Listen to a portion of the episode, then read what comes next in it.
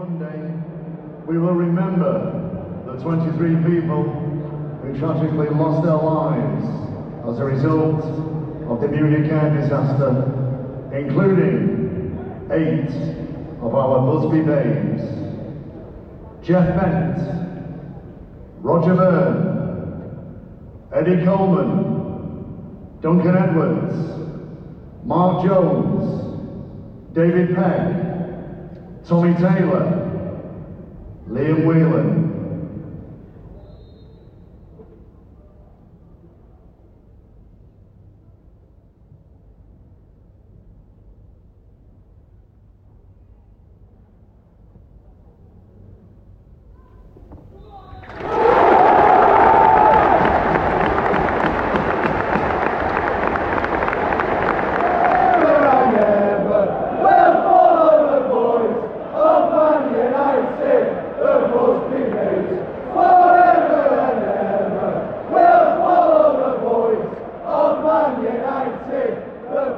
Controlled, dominant, and exciting Manchester United display unravelled before our very eyes after Casemiro sending off, and yet the result remained intact. Against the very opposition this side had gifted away a valuable two points less than a month ago, the Reds held out a relentless display of grit and determination in trying circumstances.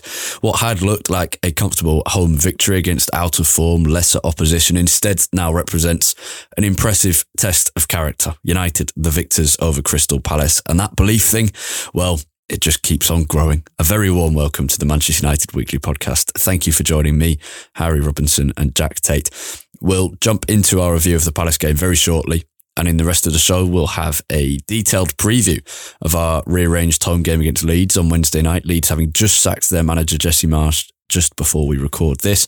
We'll play guest the player throughout. You'll get your regular extensive youth loan and United Women roundup, and our patrons will get a bonus Q and A in the middle of the show, as well as ad-free early release episodes for as little as a one pound fifty fee per month. Let's start with one thing, Jack. Because they can uh, good play football. Ten Hag is absolutely right. This side can play fucking good football. The second goal, I think, is where I want to start because there's plenty more to discuss. But before we get caught up in VR and Reds and grit and Lisandro Martinez, United's second goal against Palace, having got a, a, nice, fortunate penalty early on to to make things calm and put us in front and make things fairly relaxed. The second goal was just just brilliant to watch, brilliantly well worked, and possibly the best. How, how, do I phrase this? The best goal in terms of Ten Hag's style of play that we expected from seeing his Ajax teams coming through at Manchester United. Yeah, I think it's right up there with Antony's goal against Arsenal at home earlier in the season. I think those two yeah. are the goals that stand out to me as the ones that really put into practice a lot of what we expected and what we expect to see more of from Ten Hag's Man United going forward. Nine outfield players, Varane was the only one that didn't touch the ball, were involved in the build up to Rashford's goal. We worked it across the pitch. It starts from a throw in in the right back area. Fred gets it from the throw in out to Martinez. We work it across to the left wing. It goes out to the right wing. Wan-Bissaka was also heavily involved in this goal and in part of it in sort of a central midfield role again showing this uh, kind of tactical flexibility that United have, are gaining more and more. You know, it's just the speed that we move the ball on, on the edge of the box. I think is a is is just as a general point the key to breaking down deep blocks, which Palace were playing at that point. And I think it's the thing that United have struggled the most with over the last three or four years yeah. when, when we've struggled to break down again. deep blocks. Yeah. You know, how many times have we come on this podcast and said it was too slow? We didn't pull defenders out of position. We our movement wasn't good enough. You know, everything from the the time that Antony plays the ball to Bruno Fernandes until it goes into Garnacho, everything was one or two touch.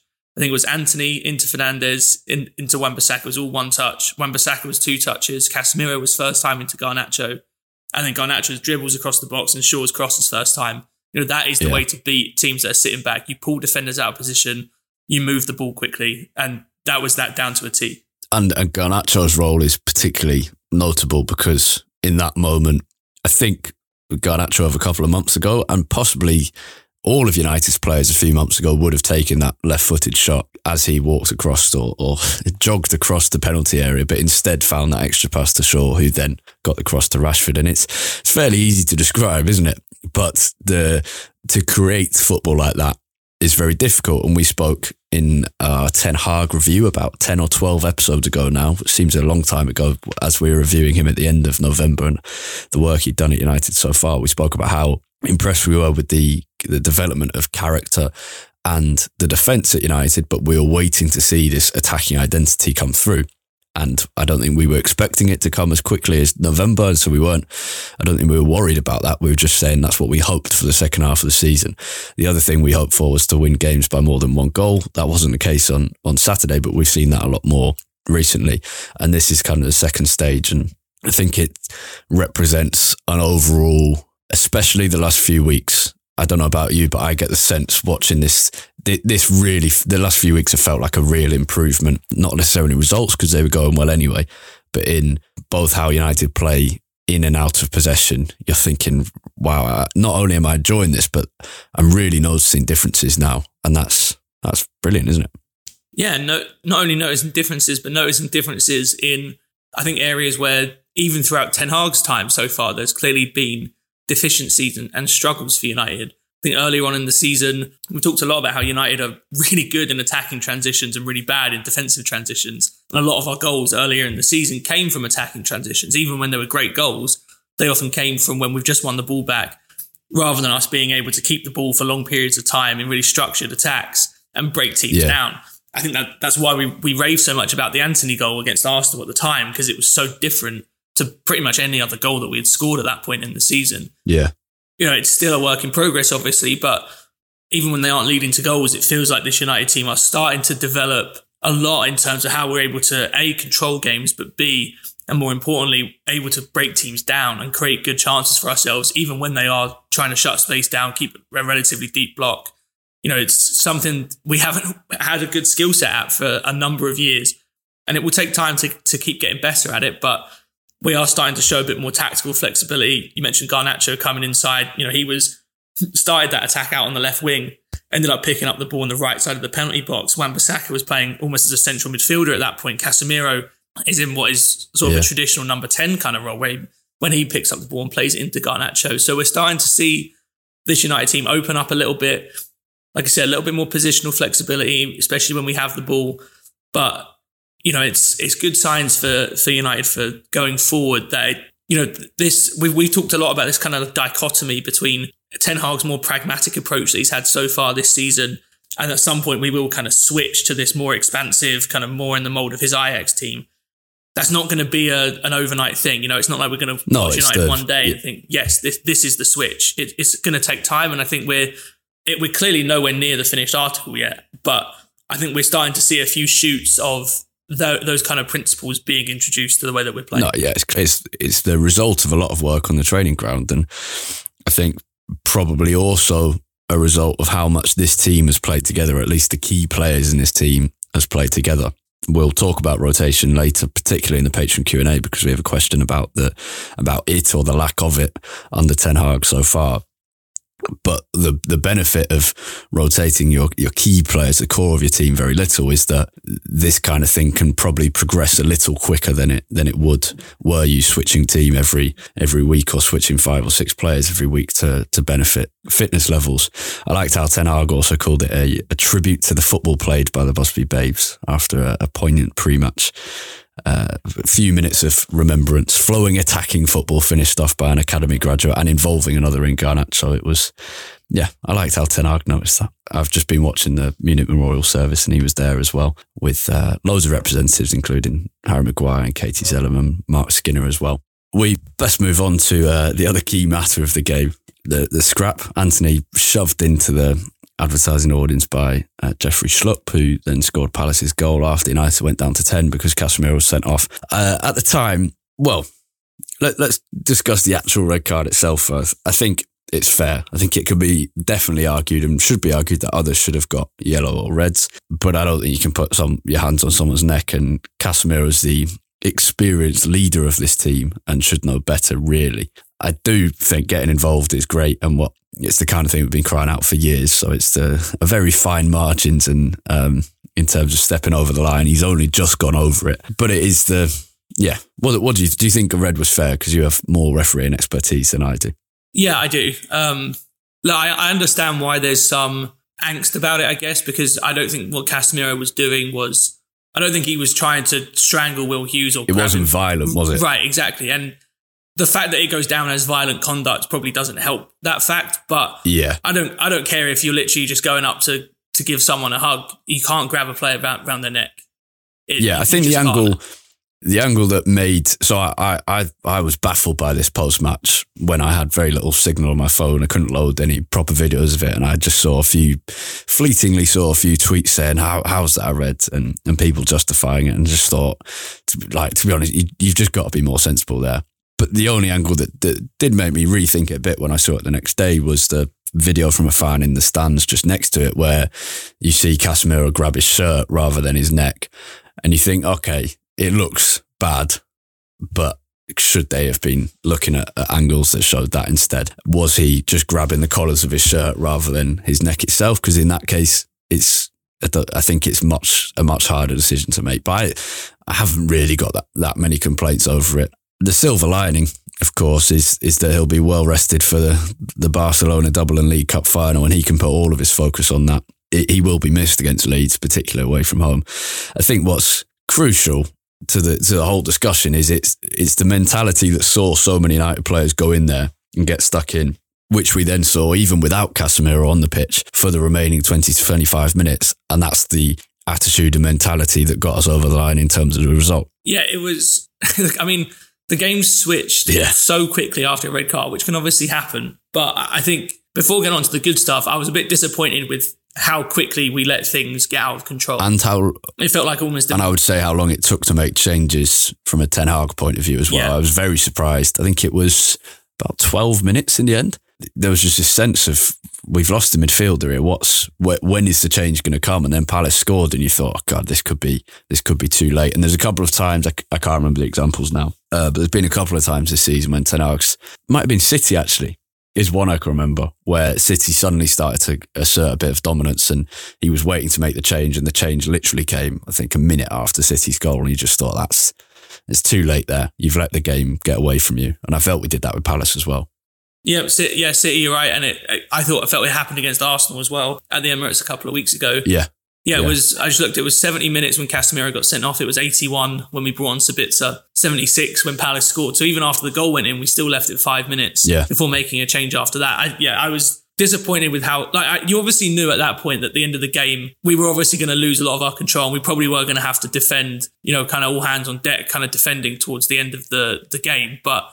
I was disappointed how quickly it turned into that. Even before the goal, you know, the first five or six minutes, Palace were all over us. Yeah, we were a man down, but you know, we still have good good players on the pitch. To quote Ten Hag, we're still fucking good at football. You know, there was we could easily have, have still maintained some amount of control in that game. Having said that, I think once that first goal went in from Palace, the defending was very, very good. I mean, Martinez, it was just Uh, heroic at times. you know, the amount of, and even before that, to be fair, he was very, very good in the game. I actually thought Sabitzer came on, and it was obviously a, a, weird moment for him to come on, but I thought he did quite well. Yeah. A couple of nice breakups, and one was, with I, was the, I can't believe the ref gave a foul in midfield when he played Rashford, and we had a two on one. Yeah, Rashford the ref seemed to you know, who it was. I think there were some poor decisions before, but only in, in, in kind of a regular sense before the red card. And I, I have I don't really have any complaints about the red card, but afterwards decisions seem to get stranger and stranger. And if and not just against United, I thought there were a couple of quite soft fouls that he gave United that he wasn't given earlier in the game, and you thought, has he just lost a little bit of composure here? And I wouldn't be I wouldn't be entirely surprised if he had, because it was a big decision to make, and the atmosphere was very intense after that.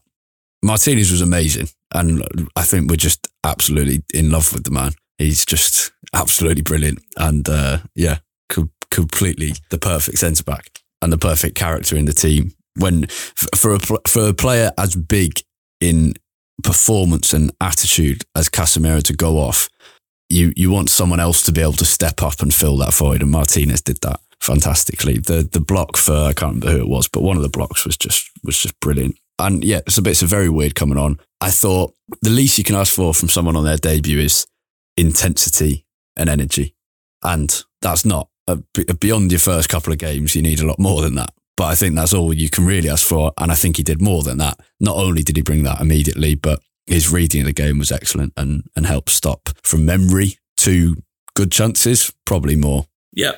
Yeah, yeah, like you said, it, you can't really read too much into anything that he put out there. But I thought, yeah, he, he, broke up play quite well on a couple of occasions. Like I mentioned before, there was that one where he did brilliantly to dispossess. I don't actually know who it was in midfield, it might have been Doucouré.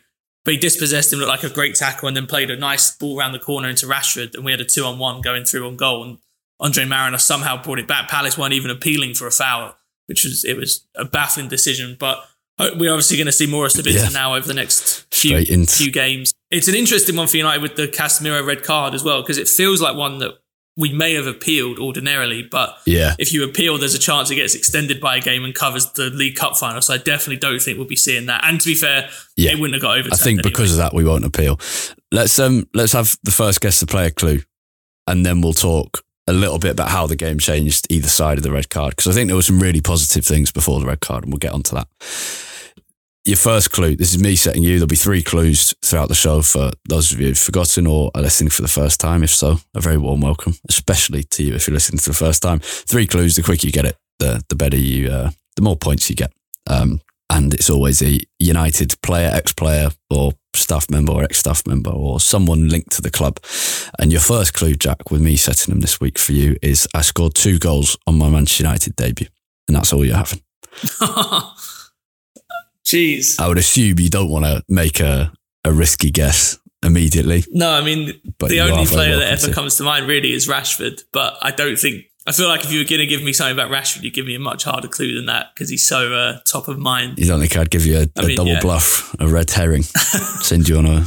well, I hope not. Maybe, maybe, you would now that you've said that. I'm trying to think who else uh, even sort of comes to mind. I'll let you. I'll let you mull it over while we talk about this. Before the red card, I think is worth talking about because we controlled the game very well, and I think it, we spoke earlier about the progression in terms of that attacking identity. Is what I said earlier. It's not exactly the right word. Just those moments where you think, "Wow, I'm really seeing a different uh, quality." In terms of the way that United can drag defences apart here. The other thing I've seen over the last few weeks, and I think I've seen this to a much, much greater extent, and I'm massively enthused by it. Since the return from the World Cup, I think the key progress has been how United win the ball back. Those seconds after losing it is where we're seeing United press with such high intensity. Because I think we've all seen both with our eyes and statistically that United are not mimicking, for example, the early Liverpool team of Jurgen Klopp. We're not hounding teams. It's not gegenpressing. We're controlling possession. And now when we lose it, the press in those transitional moments is so intense and becoming increasingly intense and increasingly successful. And I think that links back to the earlier season thing we saw since the Liverpool game with the, the mentality, but it's also awareness, that positional awareness, the level of training you need to know when to commit and when not to. We're making those mistakes much, much less frequently. Who covers where when someone does commit. And I think it's, probably the main sign of progress in this team, at least in the last couple of months. And it makes United an intense team that the support in Old Trafford then responds to. And that's just a, a wonderful, virtuous circle. It's not necessarily been that I, I don't think we're pressing that much higher up the pitch or that much more intensely as a matter of course.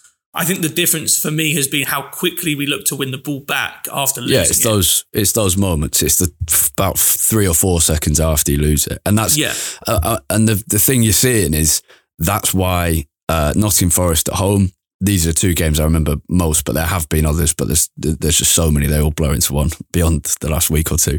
Nottingham Forest at home in the League Cup, the second leg. Yes, uh, kind of unique circumstances in that we went into the game three 0 up, but that game and the first 70 minutes of the Palace game, especially the first half, the the intensity of that kind of transitional press, then you, you, you then just you, you, you keep teams penned in, and that's something United have been just when we have done it. We've just looked so unlike scoring. It's been when teams want to sit back and they let us cross 84 times or however many times it was in the David Moyes game against Fulham. It's never been to, to quite to that extreme since that Moyes game but there have been plenty of, of examples that have come close where teams sit back and it looks like we're possession, but that's because we're being allowed to. This is now the other team are winning the ball back and we're just pushing them back again and again. And that that's so difficult to defend against. And it's why eventually almost every team crumbled in the face of Pep Guardiola's City when they're at their very best, which they're not quite at the moment, but they still have success in this form. And United are starting to get that. And the second goal against Palace is, is a perfect example of that. I'm a, I'm a big believer that at this level,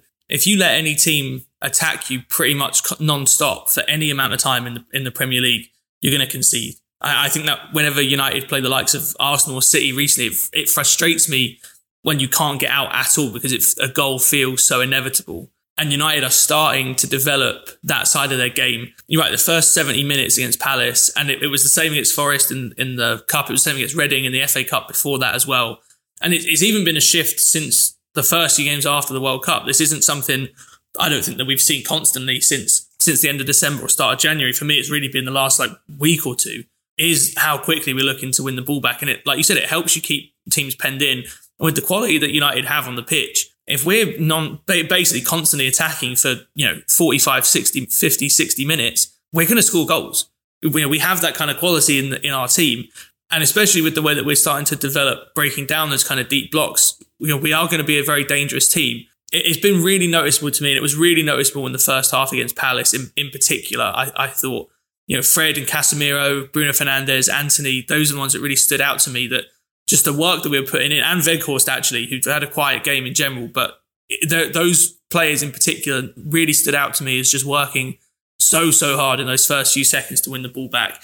After the first, Palace, the first like minute had quite a lot of the ball, but honestly, after that, until about 25 minutes, yeah, they barely got out their own half. We, we kept them penned in to a degree that I can't really remember from a United team very often at all in the last yeah, five years. Absolutely. And I'm, it's just. And, and the, the other, the other thing, sorry, just to add is that the, the big risk of doing this is that if you, if you commit three or four men around one player to win the ball back straight away and then you lose it, or if you sort of make a tackle and, and get unlucky with the, with the bounce and it ends up ricocheting to a Palace player, you know, you're you're massively short in defence. And two things: one, they didn't happen very often against Palace, so we did really well to actually win the ball back when we did commit players, or we fouled them, which is a big part of doing this is that you have to be okay with making those tactical fouls. But then the second one as well is when you've got players like Lisandro Martinez and Rafa Varane, say, yeah. centre back, you know, you have so much more confidence to do that. Even in the second half, before Casemiro's red card, so many times Martinez in particular was sweeping up brilliantly at the back when they were trying to play balls forward into Edouard. You know, one one time Edouard did get in down kind of the left channel. Martinez tackles him out. I think won the ball back, didn't even go out for yeah. the corner you know, having players like that over someone like Harry Maguire. And, and again, um, that's not really to say that, you know, Maguire is terrible. It's just playing that kind of style is not his game because you're going to necessarily be leaving these centre backs in a lot of isolated space with a lot of ground to cover and relying on them to probably win some one on one battles if we don't win that ball back in the first three or four seconds. And Martinez and Varane are exceptional at doing that. Yeah, they're brilliant. And after the Reds, they just there to do more and more. And I think, yeah, we saw similar intensity in terms of winning the ball back in certain moments, but it became much harder. And, and you mentioned the Sabitzer example earlier with the stupid free kick that shouldn't have been given. But there were there were other examples like that where we almost managed to get out. There were a couple of balls to Garnacho that weren't quite right. There was a, a couple from Wan-Bissaka and a couple from Fred actually, whose performance kind of declined after Casemiro went off, not entirely surprisingly, but a couple of moments where United did manage to win the ball back and could have got out and, and launched the counter attack and never really managed to do it effectively. Those passes out weren't weren't good enough, which was a, a, disappointment, something to work on. But yeah, those individual performances, especially Martinez, so it's a very good. But in general, also, I think that there were a couple of moments where we relied on Martinez's individual quality, but we did in general limit them to crosses, which isn't perfect, but it's it's better than what we've seen from United in the past. And the cliche of this game would be those are points we would have dropped in the past, and it's absolutely right. yeah, I mean, but realistically, you only have to go back what One month, two weeks, three weeks. Yeah, exactly to the Palace game at Selhurst Park. You know, it's a very similar situation, a little bit different in that it wasn't quite as as much sort of all hands on deck, but very similar similar in that we were under a lot of pressure. And I mean, I don't think we defended terribly that game, but it felt even before Olise's goal, we were living a little bit more on the edge than it yeah. felt like we were. There was like one other decent chance that I can remember Palace having other than the goal. I think it was a crossing Yeah. when Martinez got a block on it, really good block, and then it fell to Yeah. was it Mateta's feet? I'm not sure. Also, one thing that really I really noticed as well is despite all of the the hoo ha about Martinez's height, he he he does so well for a player of his height in in aerial battles. There was one You can forget right the height. the He does so well for post. a player of any height. He just is good in the air. Yeah, simple yeah, but, he- but it just it just makes it it's kind of, kind of elevates how good he is. There was one right at the end. I think it was like the ninety fourth minute or something. There was a cross came in, it got looped up, and then got headed back across goal. And Martinez was up against Mateta. Mateta's what like six three, six four. He's, Yeah. he's a big, big player. And Martinez does so well. Ends up getting head, jumping to basically the same height as Mateta, and then he gets a flick on it and ends up coming off Mateta's head and going out for a goal kick. Like that is the kind of area where we were all slightly worried. And at the- start of the season, we had you know pe- people like Thomas Frank saying they were targeting Martinez's height. That isn't Yeah. happening anymore. I would love and I would love to have our final note of this match review section on Lisandro Martinez. But in terms of the bigger picture, this was a really good and important win, and the Old Trafford form is is just brilliant. I can't remember. Is it twelve wins in a row Old Trafford? Might 12 be in a thirteen. row, yeah. yeah, just brilliant. And uh, yeah, I think after the Forest game, me and my brother came away from the ground after a couple of hours and said um, we were kind of had deja vu of walking away from Old Trafford the season before, thinking we used to come away from every game last season and work out whether United had won more than half of the games we'd seen them play that season. And that number and percentage of wins slowly started getting lower and lower as the season went on. And this season, we've barely seen them lose a game. It's just, ah, football's great, isn't it? changes It's changes so winning. much. Yeah. Right. Let's have uh, guess the player clue two, and then we're going to go into our bonus patron Q and A with questions on Casemiro's red card, on Martinez's height that we've just mentioned briefly, on Ten Hag's rotation, and on Fred. But your second guess the player clue, with your first having been I scored twice on my debut for Manchester United. Your second clue is I recently helped Port Vale to League One playoff glory at Wembley. Oh, I recently helped Port Vale to League One playoff glory at Wembley. okay. So then, let me try to narrow this down. So if he's still playing, he's playing for Port Vale. It's probably someone that came to the academy and never made it at United.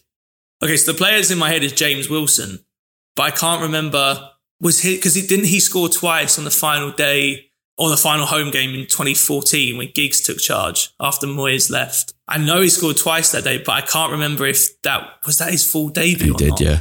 It makes too much sense to me. I'm, I'm going to guess James Yes, Wilson. you're absolutely right. James Wilson, Was it nice? who scored four goals for Man United in total, two on his debut. Yeah, Ryan Giggs brought him in as interim manager.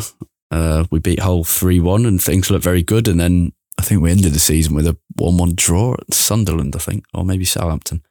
I can't remember. But yeah, Wilson then, God, I mean, he did play. a weird period in in United's history. Yeah, he did have a, he had about a season. I think he played made played about thirty times for United. No, twenty times, but still respectable. And he's he's built a good career for himself now, which is good.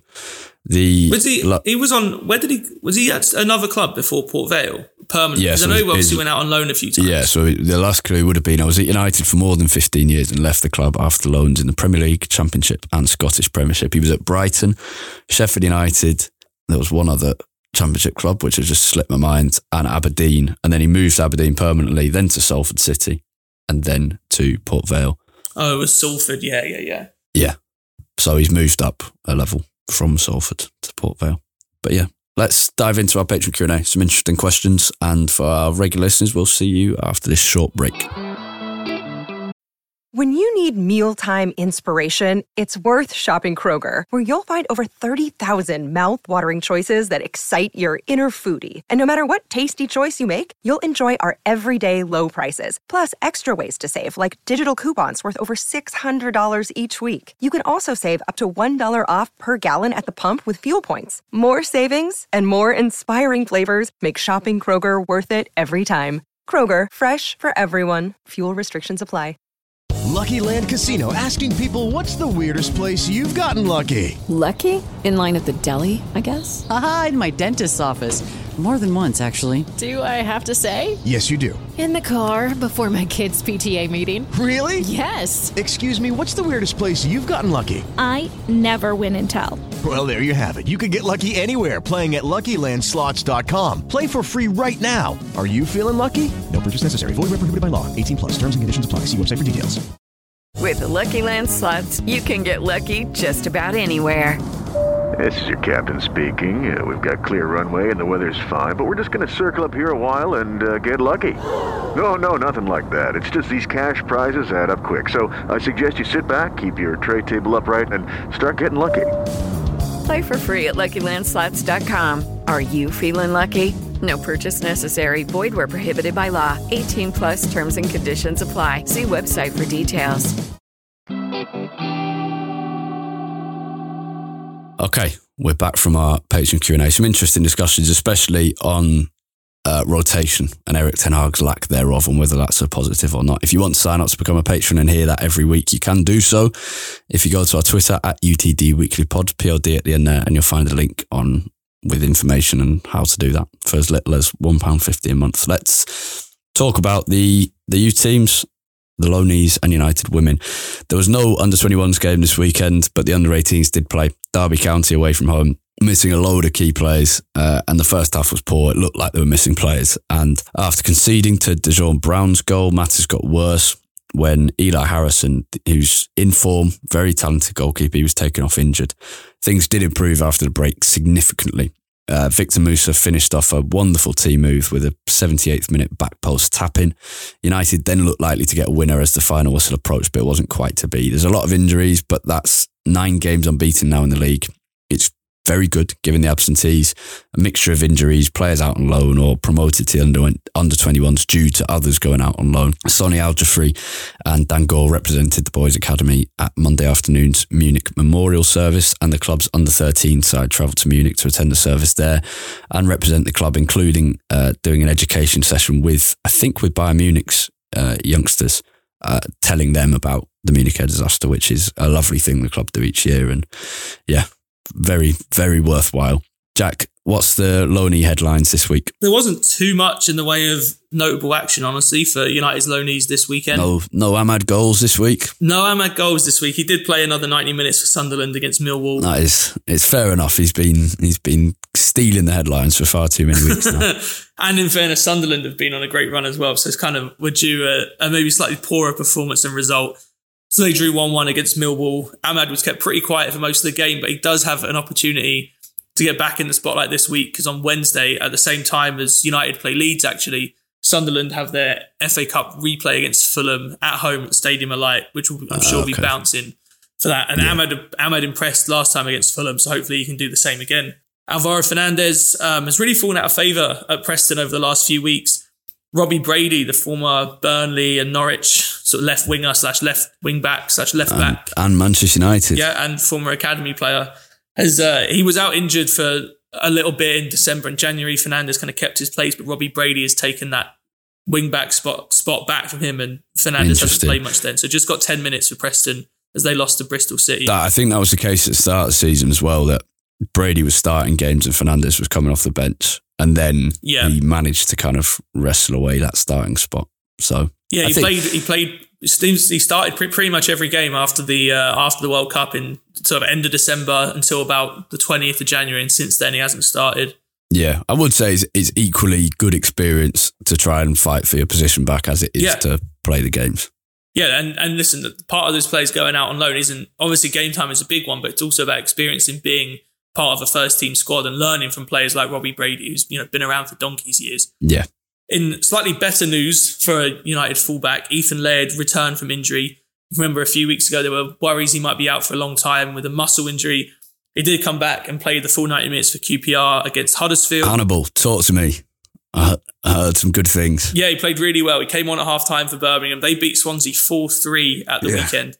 And Hannibal get got the assist for their winning goal in the 97th minute as from, then, straight from a corner. Yeah. And they, they only equalised in the 90th minute.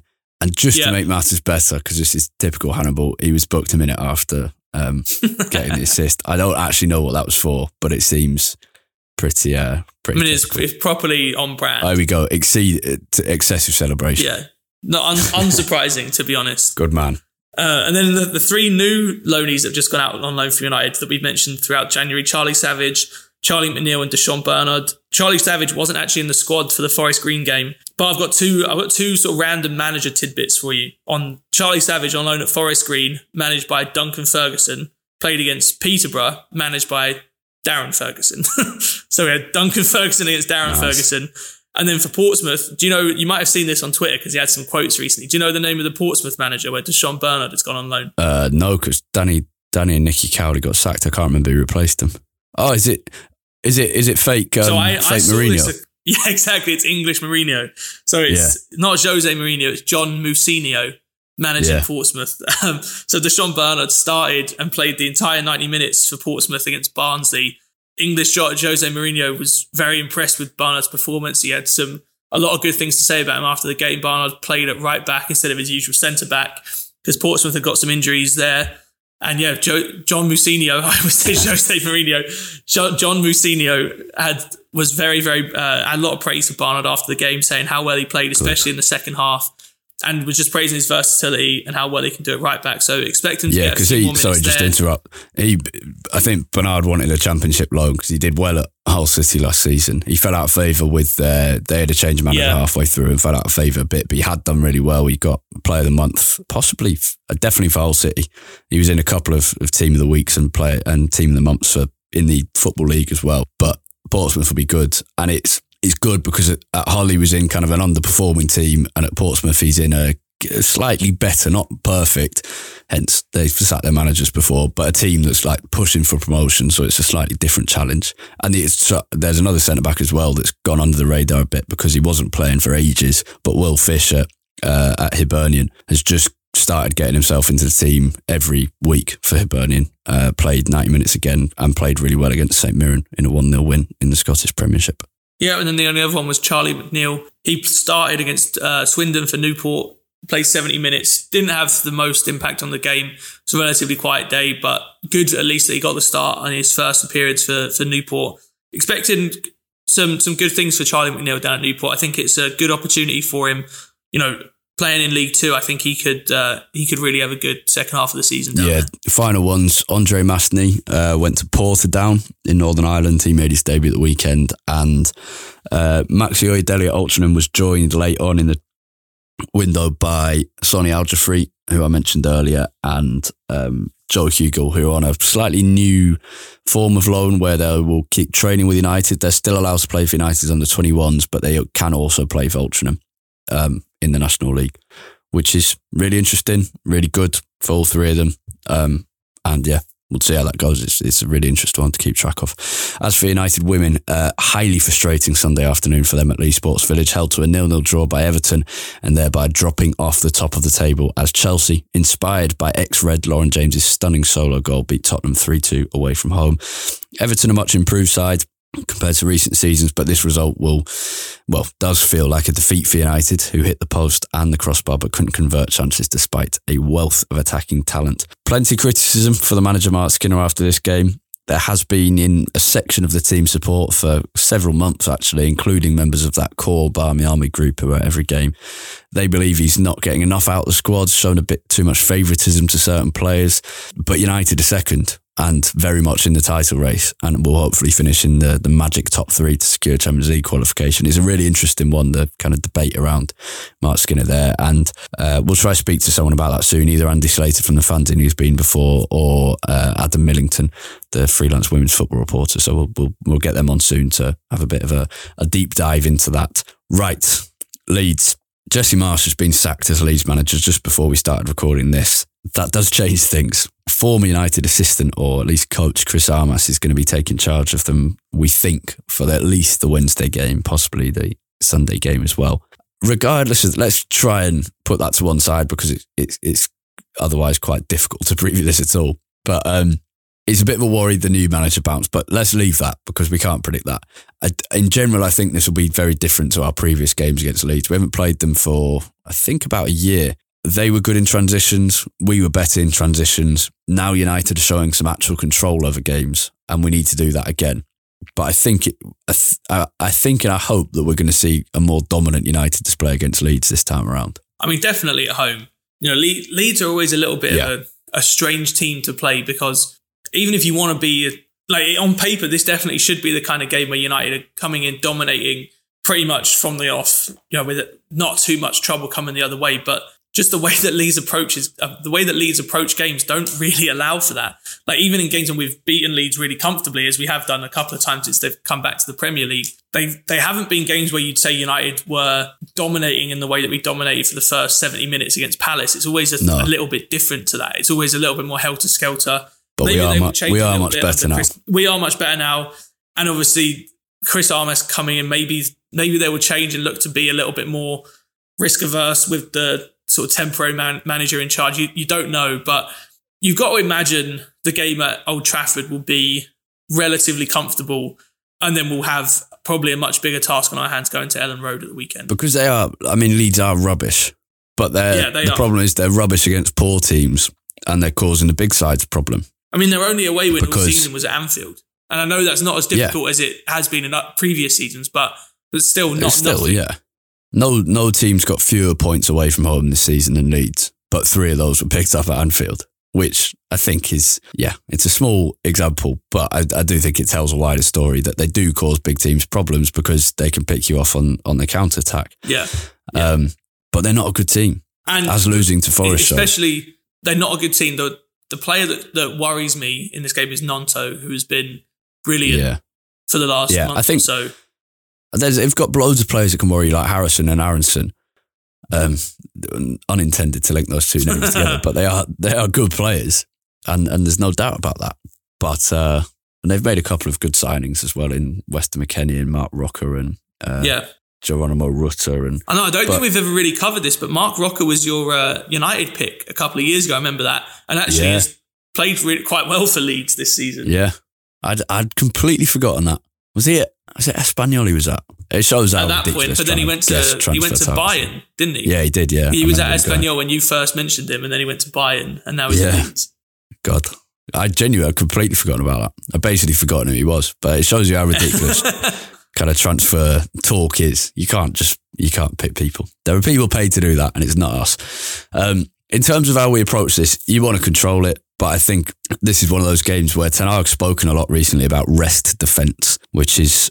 I think a pretty foreign term in English football that is a little difficult to understand because the term rest here is associated with kind of sleeping rather than what you leave behind, which is what it's meant to mean. He's translated it from German. It basically means the players left behind in defence when you have the ball and you're on the attack, the ones who are ready to defend in those seconds after you lose the ball.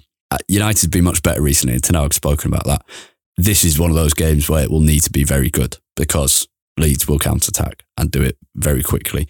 So yeah, it's interesting. I think they they are really there to to be got at. Yeah, hundred percent.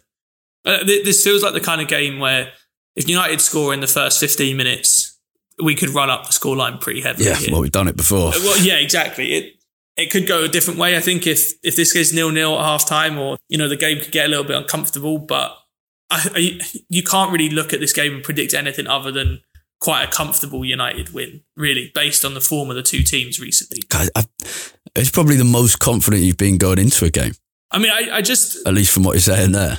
I wouldn't say it's like the most. is that what you feel? I mean, like, I was. I've also been very confident for games in like against people like Forest recently, but you just it's at, at home at the moment. I'm confident against anyone, honestly. Yeah, yeah, fair enough. Yeah, I, I, you know, if we if we do an episode before the the away game, I'd probably sing a very different tune. But at home, yeah, yeah. They're very. I think we should games, comfortably yeah. win. Yeah, I think we should. I watched uh, Pascal Struijk play at left back against Forest, and he was terrible. we should be targeting him, him in a big way, big, big way.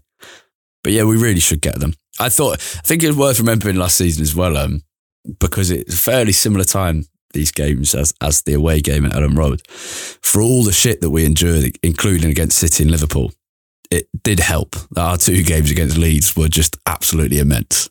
Five one at home to start the season, and then that absolute crack over four two away, which was before we went to Madrid. Interesting that, as with last season, it's a trip to Elland Road before an immensely difficult European tie away to Yeah, a Spanish true. heavyweight just a few days later. Because I remember landing in in Alicante en route to Madrid to see the Atleti game. I flew there instead of to Madrid because it was cheaper and picked up a copy of either Marca or AS. And I dug out the, the section on the Premier League to see the report on, on that game. It was a big picture of Harry Maguire kind of running away in the Elland Road rain. And I sat in the sun waiting for a train to Madrid with a little portion of tapa and a little canyo of cerveza and a report on Manchester United 4, Leeds United 2. And it was absolute bliss. And this time it'll be to Barcelona. This time, I, ironically, I'll be flying to Madrid direct. I'm getting the train from there, which is very silly. But hopefully, I'll have exactly the same buzz. This time, having beaten Leeds twice rather than just once. And that's probably an appropriate way to end. Jack, for more from you throughout the week and your immediate reaction to the Leeds game, where can people find you on Twitter? You can find me at UTD Tait, T A I T. And you can find me at Harry Robinson64 and the podcast itself at UTD Weekly Pod. That's P O D at the end there. Thank you very much for listening. Have a great week. Goodbye.